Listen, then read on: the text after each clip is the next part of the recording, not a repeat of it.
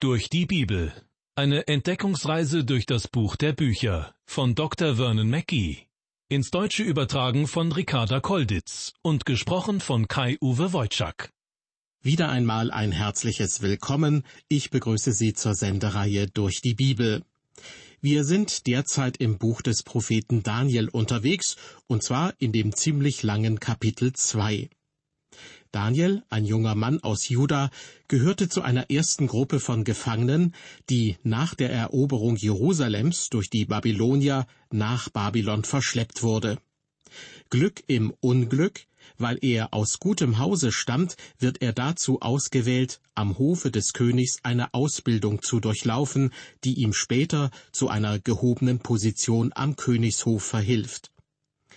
Als König Nebukadnezar eines Nachts durch einen Traum beunruhigt wird, ist Daniel der Einzige, der diesen Traum zu deuten weiß. Eine große Statue, die vom Kopf bis zu den Füßen aus verschiedenen Metallen und an den Füßen auch aus Ton besteht, symbolisiert die zeitliche Abfolge verschiedener Weltreiche. Für König Nebukadnezar heißt das, sein babylonisches Reich, der goldene Kopf der Statue, wird irgendwann einmal durch ein anderes Reich abgelöst werden. Daniel hat die Deutung von Nebukadnezars Traum noch nicht beendet. Nur so viel ist bisher klar. Der goldene Kopf die Brust und die Arme aus Silber, der Bauch und die Lenden aus Kupfer bzw. Bronze, die Beine aus Eisen und die Füße und Zehen aus einem Mix aus Eisen und Ton, damit werden fünf Weltreiche symbolisiert, die mit der Zeit einander ablösen werden. Die Qualität des Materials, die immer mehr abnimmt, vom goldenen Kopf bis hin zu den bröckeligen Zehen, deuten an, dass zugleich eine Verschlechterung und ein Verfall eintreten wird. Gern möchte ich noch einmal die Verse 41 bis 43 vorlesen, die sich auf die Füße und die Zehen der Statue konzentrieren. Daniel sagte zu König Nebukadnezar, dass du aber die Füße und Zehen teils von Ton und teils von Eisen gesehen hast, bedeutet, das wird ein zerteiltes Königreich sein.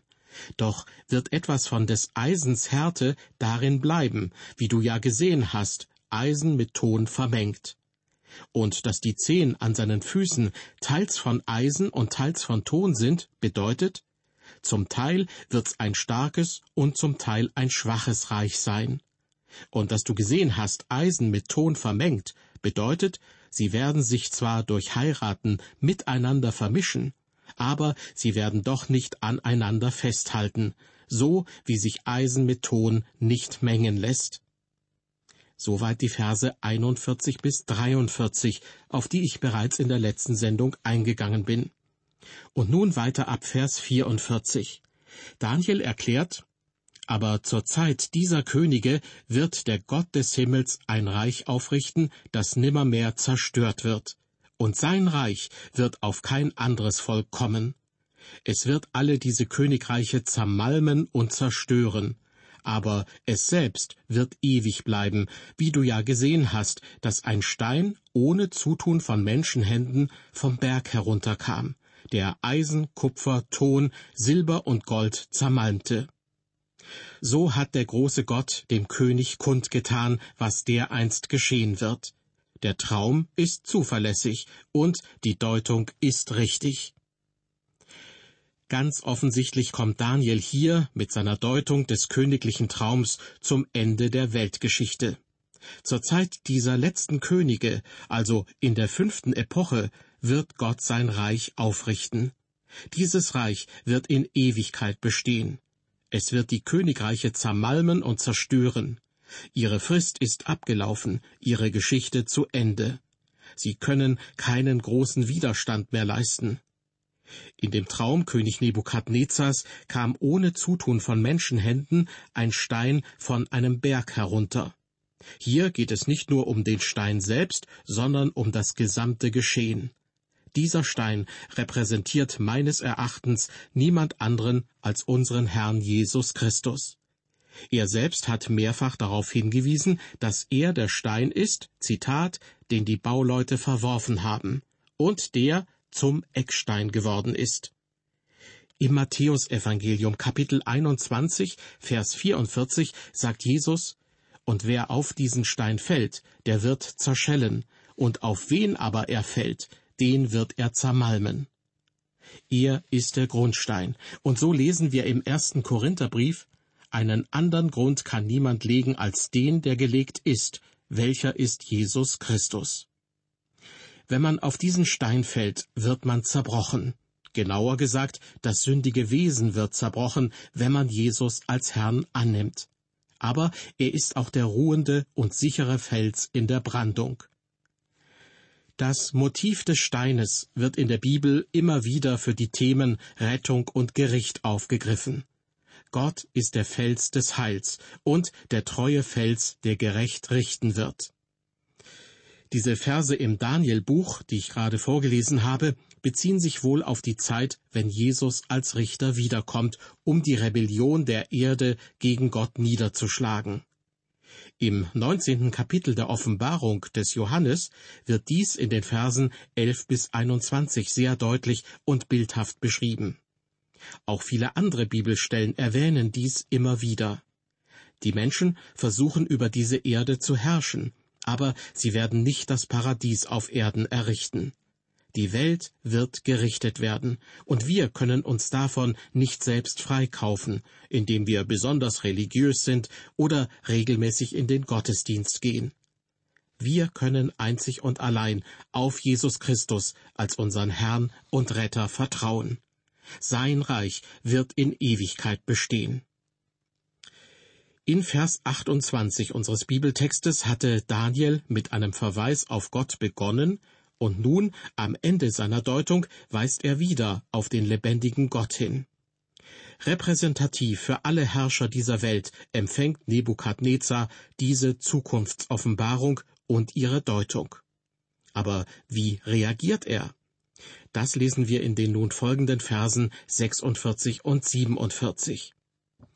Da fiel der König Nebukadnezar auf sein Angesicht und warf sich nieder vor Daniel und befahl, man sollte ihm Speisopfer und Räucheropfer darbringen. Und der König antwortete Daniel und sprach, Es ist kein Zweifel, euer Gott ist ein Gott über alle Götter und ein Herr über alle Könige, der Geheimnisse offenbaren kann, wie du dies Geheimnis hast offenbaren können. Das muss man sich mal vorstellen. Der große König wirft sich vor einem jungen Gefangenen aus Juda nieder. Weissagungen über die Zukunft waren für Nebukadnezar sehr wichtig, und die Deutung des Traums ist für ihn persönlich sogar sehr positiv. Er ist das goldene Haupt, er ist der Weltherrscher, und er erkennt in Daniel nicht nur einen Gefangenen, sondern einen Propheten, der ihm den Gott des Himmels offenbart so sind auch die Speise- und Räucheropfer Gott geweiht. In Vers 47 trifft Nebukadnezar drei Aussagen über Gott. Er ist ein Gott über alle Götter, also den anderen Göttern überlegen. Außerdem ist Gott ein Herr über alle Könige. Das heißt, er kann Könige ein- und absetzen. Und drittens offenbart Gott Geheimnisse. Daniel hat den Traum also korrekt wiedergegeben und gedeutet. Aber, das halte ich für sehr wichtig, Nebukadnezar bekehrt sich nicht. Nein, er bleibt bei seinem babylonischen Glauben. Er fügt einfach den Herrn des Himmels zu all seinen anderen Göttern und Götzen hinzu und sagt weiterhin Euer Gott. Trotzdem ist Nebukadnezar beeindruckt und dies wird in seinem großzügigen Handeln deutlich, wovon wir in den Versen 48 und 49 nun hören. Und der König erhöhte Daniel und gab ihm große und viele Geschenke und machte ihn zum Fürsten über das ganze Land Babel und setzte ihn zum Obersten über alle Weisen in Babel. Und Daniel bat den König, über die einzelnen Bezirke im Lande Babel seine Freunde Schadrach, Meschach, und Abednego zu setzen. Daniel aber blieb am Hof des Königs. Nebukadnezar gab Daniel große und viele Geschenke. Damit löste er das in Vers 6 gegebene Versprechen ein. Daniel erhielt sofort eine politische Schlüsselposition, indem Nebukadnezar ihn zum Fürsten über das ganze Land Babel einsetzte. Außerdem machte er ihn zum Obersten über alle Weisen in Babel. In Vers 49 lesen wir, dass Daniel in diesem ehrenvollen Moment an seine drei Freunde dachte und somit das eine Amt, nämlich als Fürst die Verwaltung zu übernehmen, ablehnt. Er bittet stattdessen den König, seine drei Freunde mit dieser Position zu betrauen, während er selbst im Palast des Königs bleibt. Daniel aber blieb am Hofe des Königs, heißt es am Ende von Vers 49.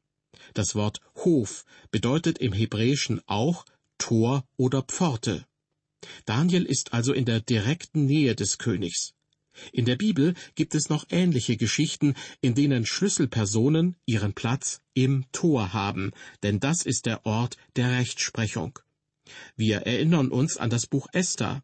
Da sitzt Mordechai im Tor des Königs. Und im ersten Mosebuch sitzt Lot zu Sodom unter dem Tor. Als Oberster der Weisen musste Daniel selbst jedenfalls kein babylonischer Priester werden. Er konnte seinen eigenen Glauben weiter ausüben. Und seine drei Freunde waren nun babylonische Verwalter geworden, die als jüdische Gefangene sogar über den einheimischen Babyloniern standen. Doch die Intrigen ließen nicht lange auf sich warten. Wir erreichen nun das dritte Kapitel im Buch des Propheten Daniel. Hier werden insgesamt sieben Ereignisse geschildert. Zuerst wird ein goldenes Standbild angefertigt und die Anbetung dieses goldenen Bildes vorgeschrieben. Die drei Freunde Daniels weigern sich und werden angeklagt. Danach findet gegen sie eine Verhandlung statt und das Urteil, nämlich ihre Verbrennung im Feuerofen, wird angeordnet. Doch die Freunde werden unversehrt aus dem Feuerofen befreit. Nebukadnezar lobt Gott und gibt den drei Freunden noch mehr Macht. Soweit schon mal eine kurze Programmvorschau auf die beiden nächsten Sendungen, denn in dieser Sendung werden wir uns mit den beiden ersten Versen von Kapitel 3 begnügen. Wie ich vorhin schon angemerkt habe, ist König Nebukadnezar über Daniels Traumdeutungskünste nicht nur begeistert, sondern er sieht auch den Gott des Himmels am Werk, an den Daniel glaubt. Ja, der König erkennt an, dass dieser Gott größer ist als alle anderen Götter und Götzen. Doch er bekehrt sich nicht, sondern fügt Gott, sozusagen, zu seiner Sammlung hinzu. Und deshalb braucht man sich auch nicht zu wundern, dass nun am Anfang von Kapitel 3 Folgendes berichtet wird. Der König Nebukadnezar ließ ein goldenes Bild machen, sechzig Ellen hoch und sechs Ellen breit, und ließ es aufrichten in der Ebene Dura im Lande Babel. Dieses goldene Standbild hat gewaltige Ausmaße. Es ist ein richtiges Monument, etwa 30 Meter hoch und drei Meter breit. Die Form erinnert an einen Obelisken. Derartige Bildsäulen waren in Babylonien nicht selten, und mit 30 Metern war Nebukadnezars Säule nicht einmal die höchste. Daniels Bericht wirkt an dieser Stelle sehr sachlich und er konzentriert sich auf das Wesentliche. Gut möglich, dass Daniel hierfür auf die in aramäischer Sprache geschriebenen babylonischen Archive zurückgegriffen hat. Allerdings fehlt eine Datierung der Ereignisse.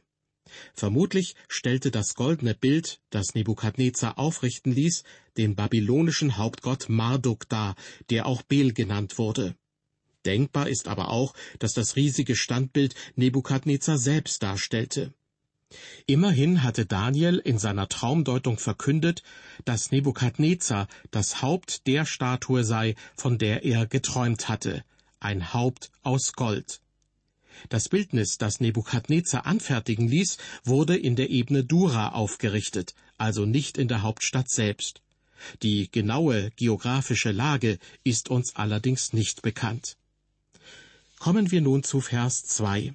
Und der König Nebukadnezar sandte nach den Fürsten, Würdenträgern, Statthaltern, Richtern, Schatzmeistern, Räten, Amtleuten und allen Mächtigen im Lande, dass sie zusammenkommen sollten, um das Bild zu weihen, das der König Nebukadnezar hatte aufrichten lassen.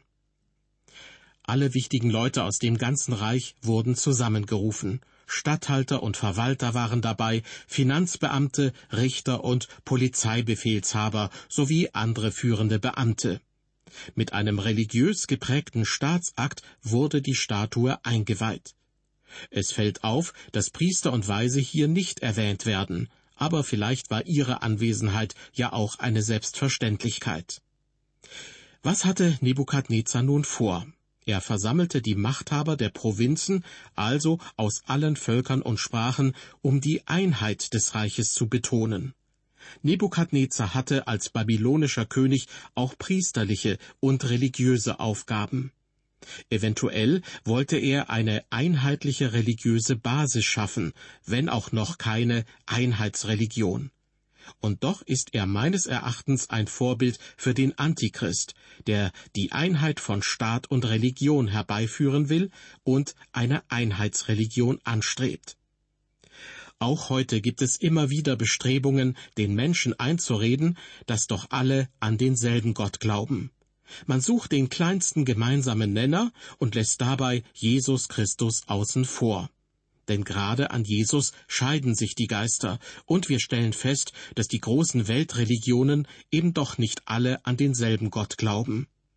Die Christen werden dabei häufig als Unruhestifter und Störenfriede dargestellt, die sich nicht anpassen wollen. So ähnlich erging es damals auch den drei Freunden Daniels. Sie wollten sich den heidnischen Vorgaben, das goldene Bild anzubeten, nicht beugen und wurden dafür verurteilt. Zum Schluss dieser Sendung fasse ich noch einmal zusammen. Daniel beendet die Deutung von Nebukadnezars Traum, und dieser erkennt an, dass der Gott des Himmels größer ist als alle anderen Götter und Götzen. Doch er bekehrt sich nicht, sondern fügt Gott nur zu seiner Sammlung aus verschiedenen Göttern und Götzen hinzu. Als Dank für die Traumdeutung erhält Daniel viele Geschenke und eine hohe Position in der Nähe des Königs. Auch die drei Freunde bekommen wichtige Ämter. So beliebt sie jetzt sind, schweben sie doch schon bald wieder in Lebensgefahr. Nebukadnezar hat ein goldenes Bild, eine Statue aufstellen lassen und ruft alle Mächtigen seines Reiches zusammen, um dieses gewaltige Monument einzuweihen. In der nächsten Ausgabe unserer Sendereihe durch die Bibel werden wir miterleben, wie Daniels Freunde sich weigern, das goldene Standbild anzubeten und wie sie deswegen bestraft werden. Ich bedanke mich nun für Ihr Interesse und verabschiede mich. Gottes Segen mit Ihnen.